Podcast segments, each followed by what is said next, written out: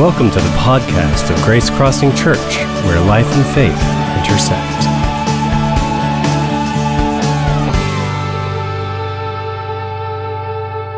Well, I, I shared this last weekend. Uh, we began a brand new series this morning entitled It's Possible. And last weekend, uh, I shared that uh, just a fun fact about Ohio that Ohio is the only state in the Union that has a motto taken directly from the Bible with God. With God. All things are possible. Here is our great seal for the state of Ohio. So I had a couple leave last weekend when I mentioned that who both work for the BMV. And they said, Did you know that on the uh, new driver's licenses, as of July of this year, that motto appears on the back of the driver's license? Made me want to go and renew my license, right? Just so I could have that on my license. It's on the front. Very good. Thank you so much. So let me begin this series and this morning with a very basic premise that I think probably most of us would agree with God is with us. God is with us. By show of hands, how many of you would believe and say, I believe God is with me? I mean, I just believe that. Right? It's one of the great promises we actually get in Scripture.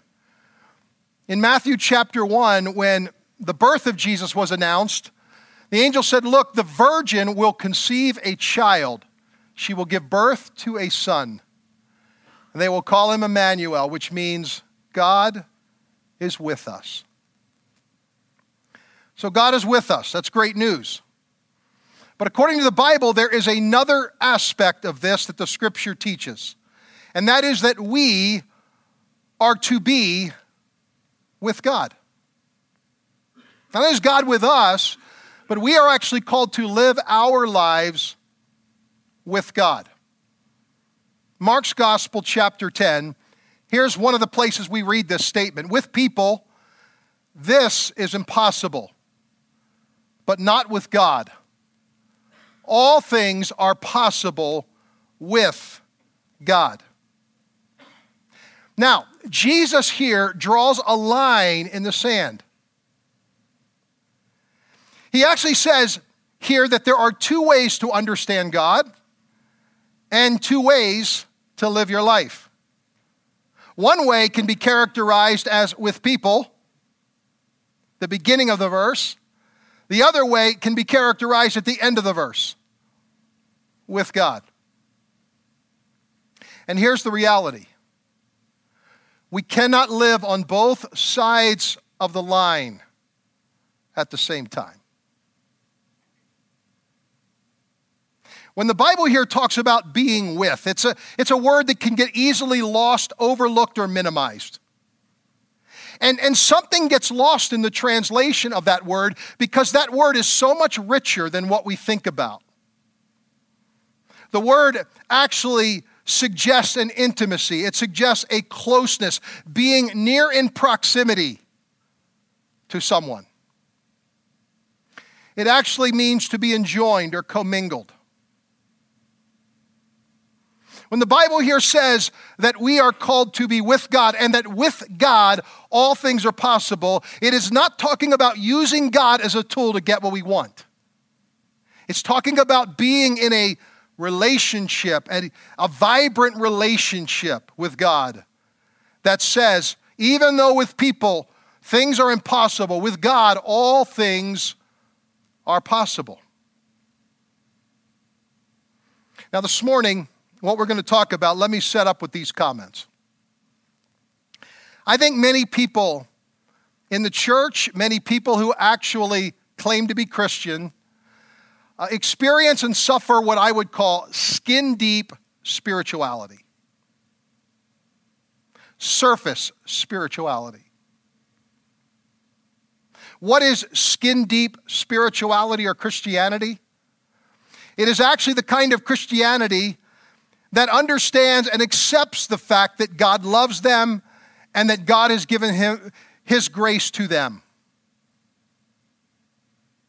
It is the kind of Christianity that says, I understand I have new life in God, and yet I continue to live by the old habits, the old patterns, and the old behaviors of my life. It's kind of Christianity that makes a mental assent to the idea that we have the mind of Christ, and yet that mind never comes to bear on the way we think. And so our thinking remains unchanged and untouched, and we virtually remain the same as we always did. On the outside, we, we look different, but on the inside, very little has changed. Now, I want to say this I believe that God has more for us. So much more. In fact, I believe that what God desires for our life is so radical that it actually f- feels ridiculous for me to say it this morning. But here goes God desires for us to be like his son Jesus in every way humanly possible. Now, doesn't that sound radical? He desires for us to be like his son Jesus in every possible way, humanly speaking. That's actually what the Bible teaches in Romans chapter 8, verse 29. God knew what he was doing from the very beginning. He decided from the outset to shape the lives of those who love him along the same lines as the life of his son. The son stands first in the line of humanity he restored. We see the original and intended shape of our lives there in Him. Now, if somebody were to ask you the question, what is the primary symbol of Christianity? You would likely respond by saying it's the cross. But what if somebody were to ask you, what is the shape of Christianity? Did you know Christianity has a shape? And did you know the shape of Christianity is Christ? That God has an original pattern by which He is shaping the lives of every follower of Jesus. And that original pattern is Christ. He is the original pattern for how God saw the human life being lived out. Throughout the Bible, in the New Testament, the Bible refers at different places to Jesus as God's firstborn son. Colossians is one of those places. Here's what it says The Son is the image of the invisible God, the firstborn over all creation. Jesus is God's firstborn son but Jesus is not an only child. When God created us, God fashioned our lives and thought of our lives through the lenses of His Son. And God said this I want a very, very large family. I want lots of sons and lots of daughters. And I want them to bear a striking resemblance to my firstborn son so that all of my children will begin to look more and more and more like Jesus. Now, you might this morning be asking the question that Jesus is responding to in our catalyst verse that with God all things are possible. You might be saying to yourself this morning, how in the world is that even possible? Because that's actually what Jesus was responding to. Mark chapter 10, let's go back and let's zoom out just a little bit and let's look at the context at which Jesus is responding to this. The disciples said to each other, Who then can be saved? With people, this. What is the this? The this is salvation with people, this is impossible, but not with God. All things are possible with God. Now, this morning, what we're going to do is we're going to unpack this story a little bit. Because there are some interesting insights into what Jesus had in mind when he makes this statement, and even what the disciples are asking when they say this question. Like, we are bewildered, we are puzzled. Who can be saved? Let me begin this morning by telling you the big idea of this morning's talk. Here's the big idea with God, I can be deeply transformed. That's actually what Jesus had in mind here when he talks about salvation. With God, I can be deeply transformed. We just finished a series last weekend, an eight week series on the Lord's Prayer, living on a prayer. I talked about prayer as all of the ways by which we communicate and commune with God. And here's the reality Jesus invites us to be deeply connected to God so that we in turn can be deeply transformed by God. That's why Jesus gave us prayer. And that's why he invites us into this relationship. He says, I want you to be deeply connected to God so that you in turn can be deeply transformed by God. Now, when you hear that word transformed, let me give you two ways to think about it.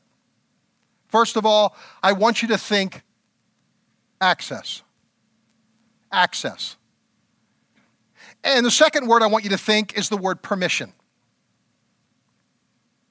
Transformation is about giving God access to the deepest parts of our lives. And then it is giving God permission to reorder those parts.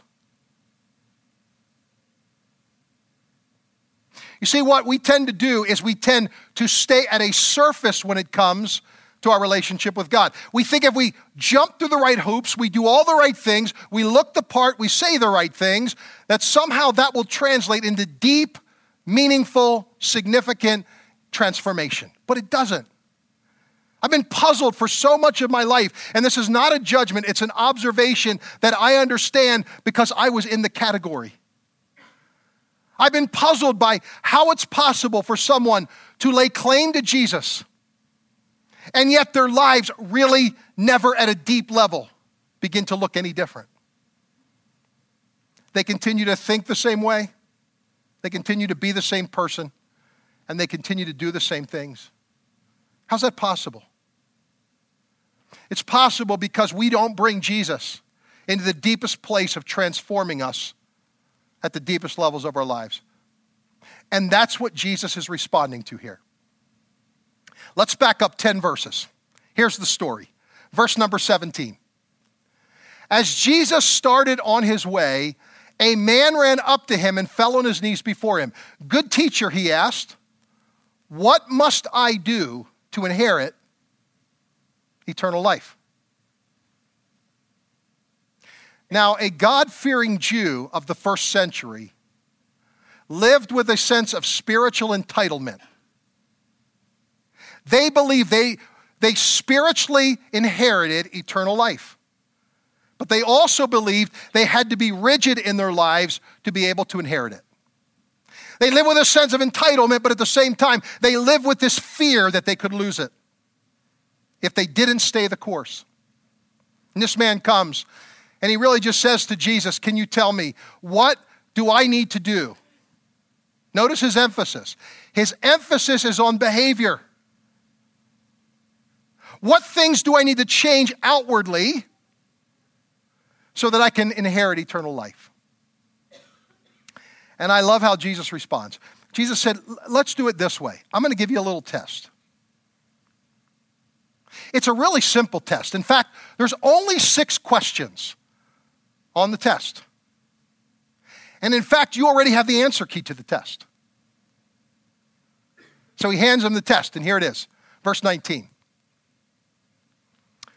You know the commandments. In other words, you already know the answers to this question. You shall not murder. You shall not commit adultery. You shall not steal. You shall not give false testimony. You shall not defraud. Honor your father and mother.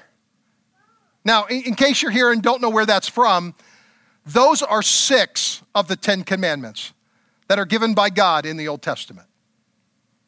The question is why does Jesus only lift out six? He doesn't give all 10. And there's a reason why. Because the, the, the old, in the Old Testament, the Ten Commandments could be divided into two primary categories those which directly affect our relationship with God, and those that directly affect our relationship with others. God said, I care about everything that's happening vertically. I also care about everything that's happening horizontally. Every one of these 10, there's six of them, these deal with our relationships to one another. And what Jesus is saying here is this He's saying, what you do in your life affects everybody around you. It affects everything that you do, affects every single person that you have relationship with. It's going to affect your neighbor, it's going to affect your mom and dad, it's going to affect your family. He said, "Listen, these are the most important commandments when it relates to your relationship to others." And this guy's thinking to himself, "Man, I got this slam dunk in fact, he said, I'm ready to give you and turn in the test. I already know I passed. Verse number 20.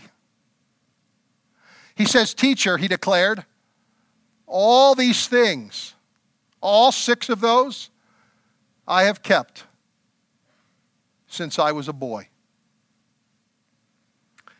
He's feeling pretty good right now. In other words, here's what he's feeling. He's feeling like I stand head and shoulders above all my classmates.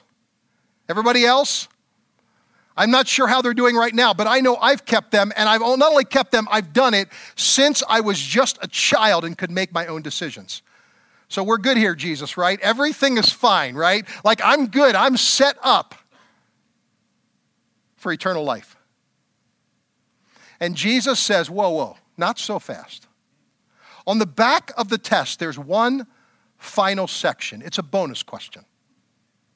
Here's the deal this is a weighted test. The answer to this final one carries more weight and more points than all the other six combined. And how this guy responded to this one was going to be a deal breaker. Verse 20, 21, and 22. Jesus said, One thing, one thing you lack. In other words, you have a deficit. There's a deficiency in your life that I want to make you aware of, and here it is. He said, Go, sell everything you have, give to the poor. Then you will have treasure in heaven. Then come, follow me. At this, the man's face fell. He went away sad because he had great wealth. Now, what is going on here? Why is Jesus being so hard on this guy? Like, all this guy wants to do is make sure that he's going to get to heaven. And what Jesus is calling out in his life is that he is lacking something. This is not about his money. At the end of the day, this is not about his wealth. The reason this man walks away sadly and doesn't follow Jesus is not because he had wealth, it's because wealth had him. So externally, everything looked religious on the outside, like this guy played the part to a T. The problem? He had not experienced deep transformation.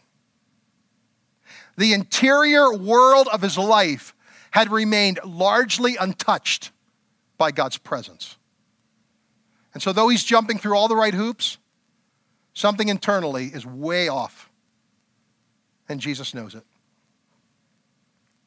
And I think what Jesus is calling out here, the deficit, is the lack of his willingness to give God access and give God permission to the things that mattered most to him. See, Jesus knew everything about his wealth.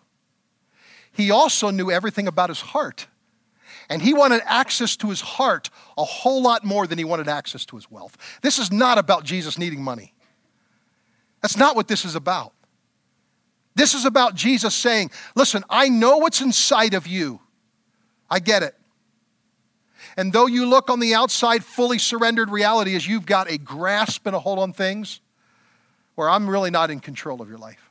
You are. And so there's this invitation that God gives to the man that he, like many of us, refused to take. He resists Jesus and he resists Jesus' invitation because he knew what it was going to require of him. And let me just tell you, I want to I want to make sure this I'm very clear on what I'm about to say. There are some ingredients that are absolutely necessary to deep, lasting, radical transformation in our life. We cannot have it without these three. In fact, I would call them the secret sauce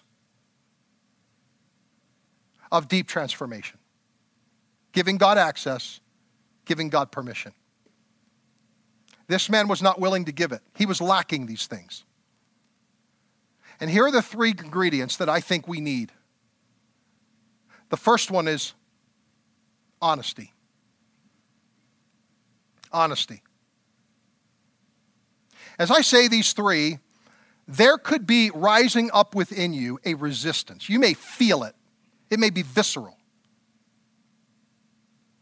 Because I think there is a need for gut level honesty as a starting point for deep transformation. Until we get in touch with and until we become brutally honest about who we are at the deepest level, and until we give God access to the deepest level, we won't experience meaningful, lasting transformation. In 2014, I, I took uh, my first sabbatical.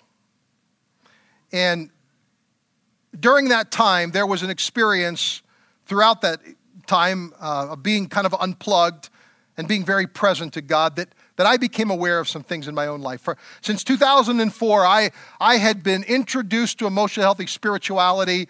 I had been hearing the language of self awareness and honesty and learning to love well, love God well, love others well, love myself well. But the reality was, I wasn't doing it. I wasn't doing I wasn't practicing it.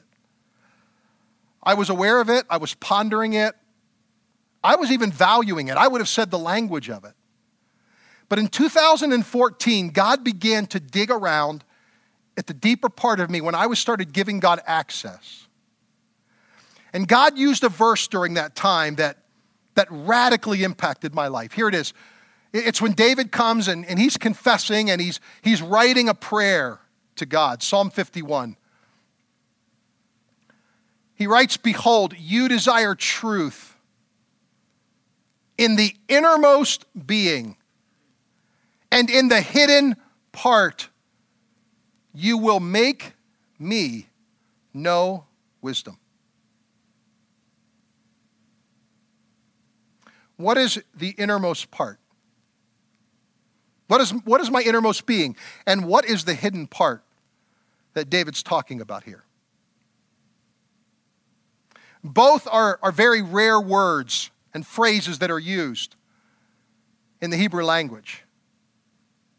But when he talks here about the innermost part, he's talking about that part of us that is shrouded, the part that is out of sight, the part that gets covered over and glossed over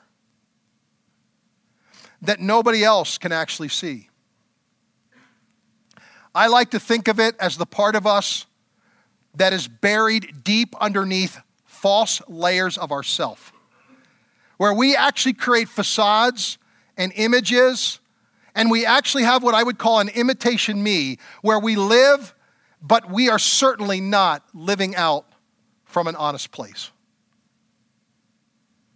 And the hidden parts, Those are those parts of us that we're too ashamed to talk about.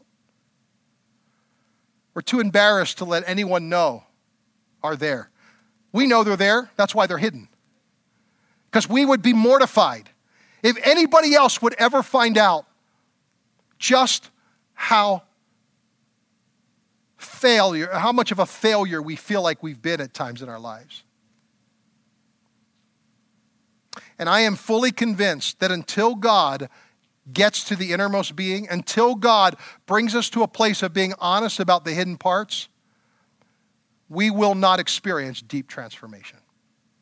We, we will not be conformed to the image of God's Son, Jesus.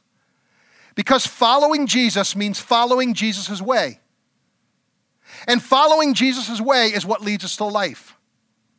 That's what John's gospel says, chapter 14.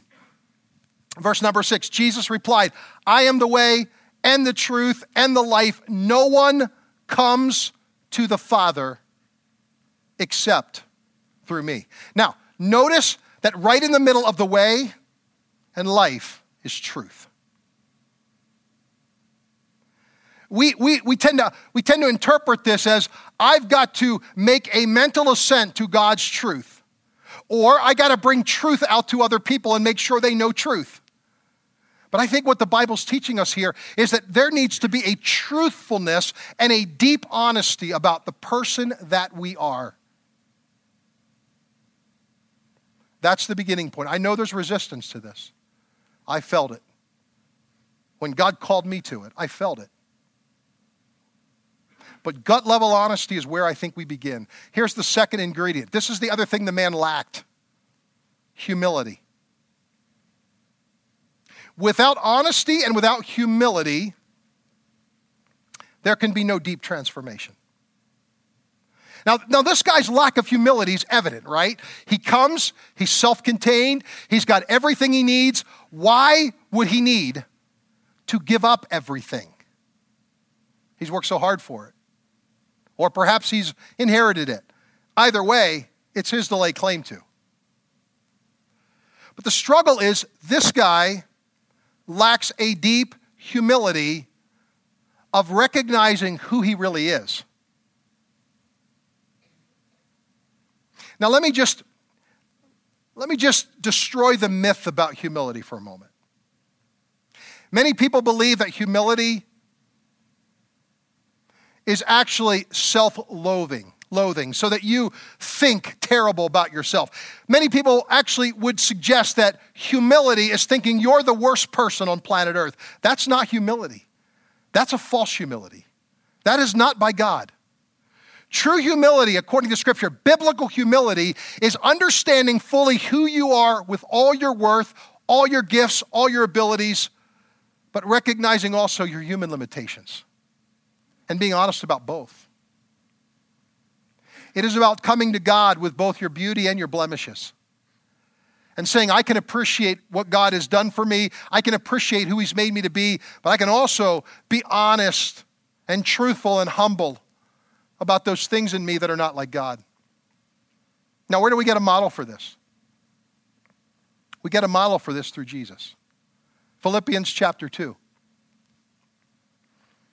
I love these two verses, verse 5 and verse 8. Consider the example that Jesus, the anointed one, has set before us. Let his mindset become your motivation. In other words, he's inspiring us here to want to aspire to be like Jesus. Let him be your example. And then here's what it says He humbled himself and became vulnerable, choosing to be revealed as a man and was obedient. It does not say that Jesus humbled himself and became transparent. There's a big difference between being transparent and being vulnerable. Did you know that?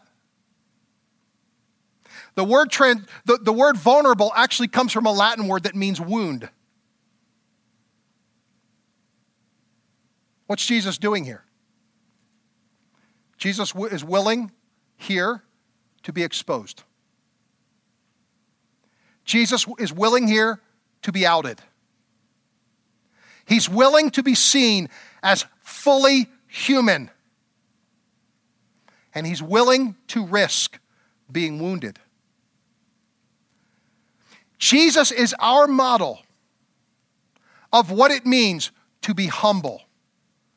To be humble is to be willing to place yourself in a position where you actually could be wounded by someone you trust. Talk about resistance. When I began to recognize this invitation by God in my life to not being transparent, that was the easy part. Being vulnerable was when you become willing to be wounded and hurt at a deep level. Jesus doesn't just say, You can strike me, with his hands behind his back where he can take them out and defend himself. Jesus has his hands tied. That's what vulnerable means. It means that you are willing to let somebody hurt you and you can do nothing about it but take it. It's vulnerable. The invitation of being humble is modeled in Jesus. He did not defend himself. I think that this idea of being humbled also includes humiliation, which Jesus was. Humiliated. One author, actually, I was reading about a year ago, made this statement. He said, Every day I ask God to bring a humiliation into my life, and then I pay attention to how I respond to it. I'm not there yet, okay? But I'm learning how to be more and more open to inviting the humiliations of my false self so that God can make me humble and bring me to a place of vulnerability so that I can be deeply transformed. We're talking with a group that we're walking through a, a journey with right now called Emotionally Healthy Relationships. And this week we did an assessment, our emotional healthy assessment, and living in brokenness and living in weakness is a place that I'm still inviting God to keep growing me in. Because I recognize that as I live there, I am experiencing deep transformation. And here's the final thing this is the final ingredient to deep transformation. We've got to be honest, we've got to become vulnerable and humble. The third one is integrity. Integrity. What did this man lack when he came to Jesus? He lacked integrity. You say, How do I know that? I know that because his faith didn't inform his life. He didn't choose to respond to Jesus in a way that says, I have brought to bear my faith into the deepest part of my life. Here at Grace Crossing Church, we actually say that as our motto where life and faith intersect. What do we mean by that? We mean we want to be people of integrity. Where there is integration between what we say we believe and how we give God access to the deepest, darkest, shrouded parts of our lives.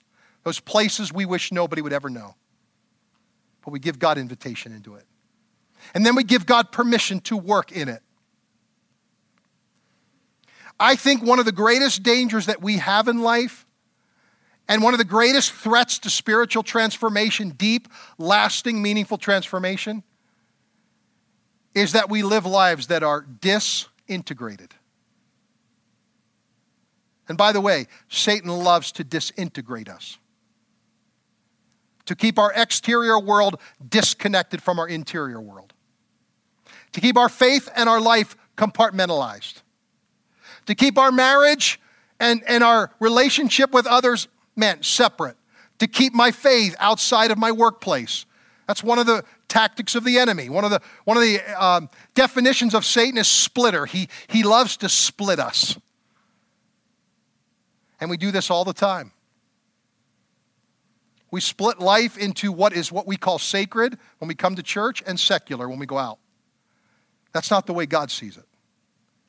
Living with God means that we live integrated lives, where He's a part of everything we are.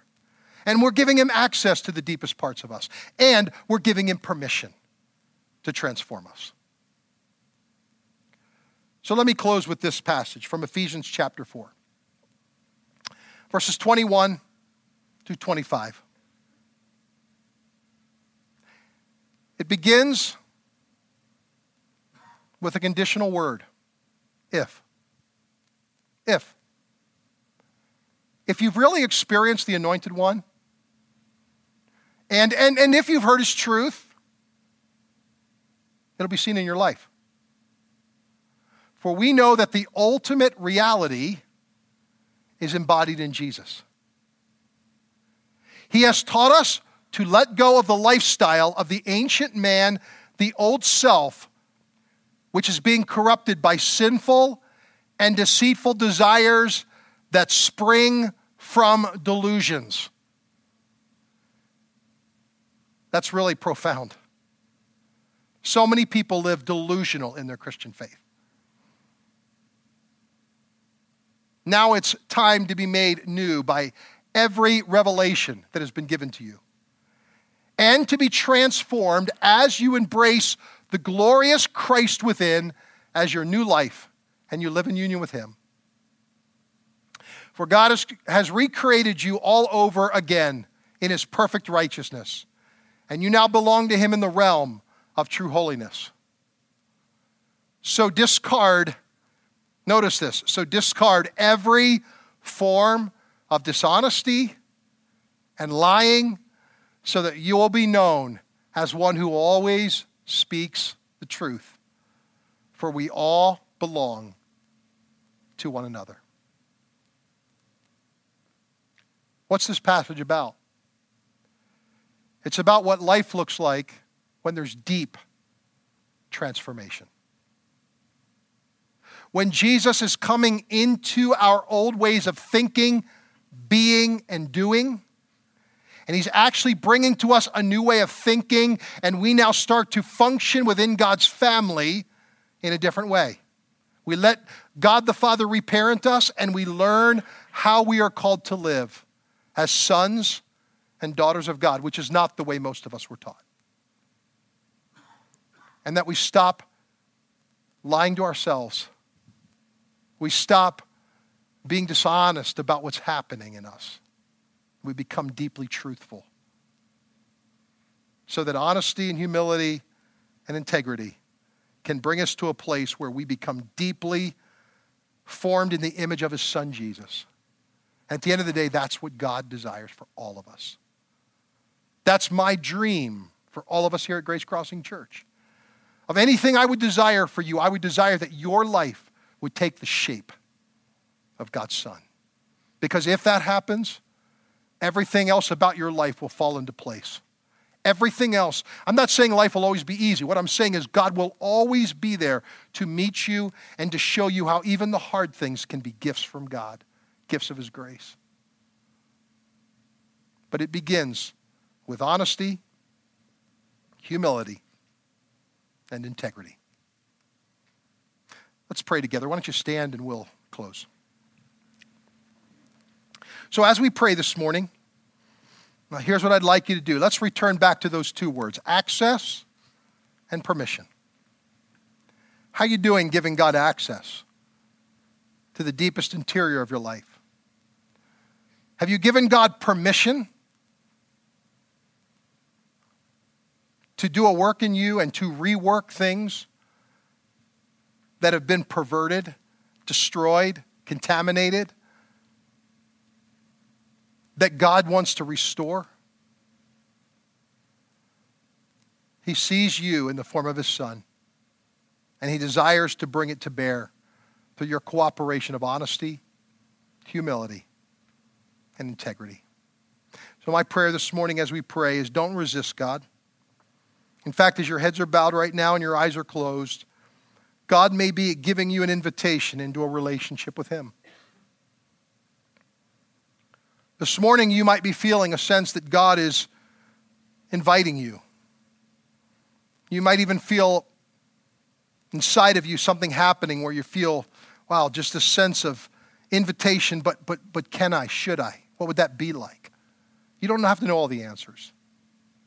All you have to do is give God access and permission.